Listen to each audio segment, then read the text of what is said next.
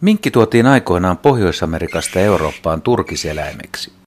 Näin jälkikäteen ajatellen tämä tempaus ei välttämättä ollut kovin järkevä.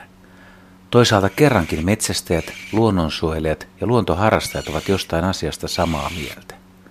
Minkki on vieraslaji, aivan turhan tehokas peto ja kiistaton uhka monille lajeille.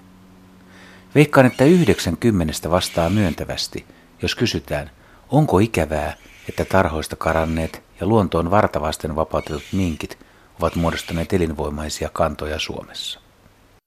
Minkin P R-kampanja on siis onnistunut perin kehnosti. Sillä ei ole ihailijoita eikä puolesta puhujia. Minkkiä on parjattu siitä lähtien, kun ensimmäiset villiintyneet minkit havaittiin Suomessa. Ja se oli tuhatyhdeksänsataakolmekymmentäluvulla, kahdeksankymmentä vuotta sitten. Minkkiä syytetään lähes kaikesta. Se on nuotiopuheiden, vaihtelevien kirjoitusten ja erityyppisten uutisten mukaan lintujen, linnunpoikasten, munien, pikkunisäkkäiden, kalojen ja rapujen vihollinen numero yksi. Aina välillä väläytellään, että minkki hävitti vesikon ja ajoi piisamin ahdinkoon. Onneksi ihan kaikkea ei kannata uskoa, eivätkä kaikki väitteet pidä paikkaansa. Sitä ei sovi kiistää, että kyse on huippupedosta, generalistista, joka pystyy vaihtamaan ravintoa tilanteen tullen ja syömään kaikenlaista. Kuka tai mikä päihittäisi minkin? Yksi teoreettinen kysymys. Mitä tapahtuu, kun kaksi vahvaa ja monien ihmisten mielestä hieman epäilyttävää, suorastaan pelottavaa lajia tapaavat Suomen luonnossa?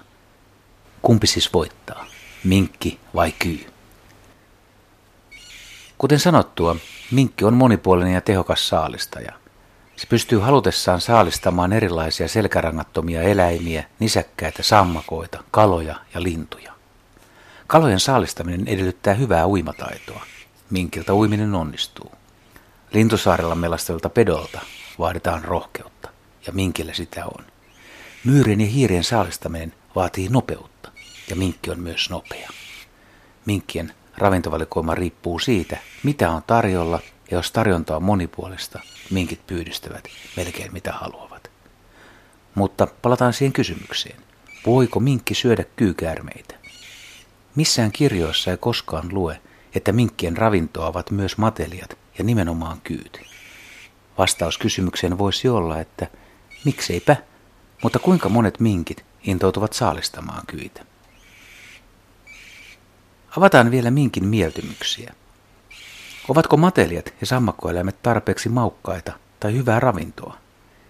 Tiedetään, että myöhään syksyisin minkit syövät sammakoita ja konnia, jos ne löytävät tai pääsevät käsiksi niiden talvehtimispaikkoihin.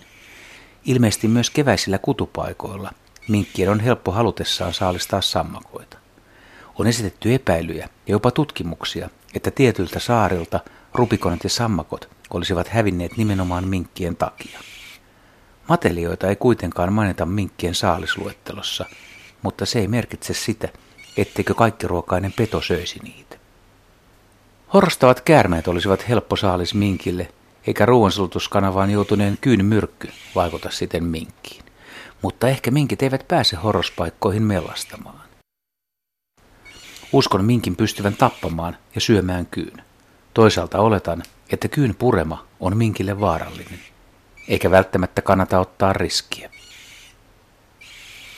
Vielä yksi humaani asia. Silloin tällöin kuulee tarinoita, joissa minkki on lähestynyt ihmistä, yleensä kalojen perkaajaa. Miksi se ei pelkää, onko se utelias, onko se juuri karannut tarhasta, onko se tottunut siellä ihmiseen? Näihin kysymyksiin ei valitettavasti pysty tarkasti vastaamaan, koska minkkien yksilölliset erot ovat suuria. Kerran Ahvenanmaalla, Kumlingessa, karulla kallioisella luodolla selvittelimme isän kanssa verkkoja. Yhtäkkiä minkki oi paikalle ja alkoi tutkia verkkoa. Otin valokuvan, kun se haisteli isäni varpaita. Ja kun kerroin tarinan kavereilleni, ensimmäinen kysymys, ja oikeastaan ainoa oli, miksen tappanut sitä, kun kerran oli niin mainio tilaisuus.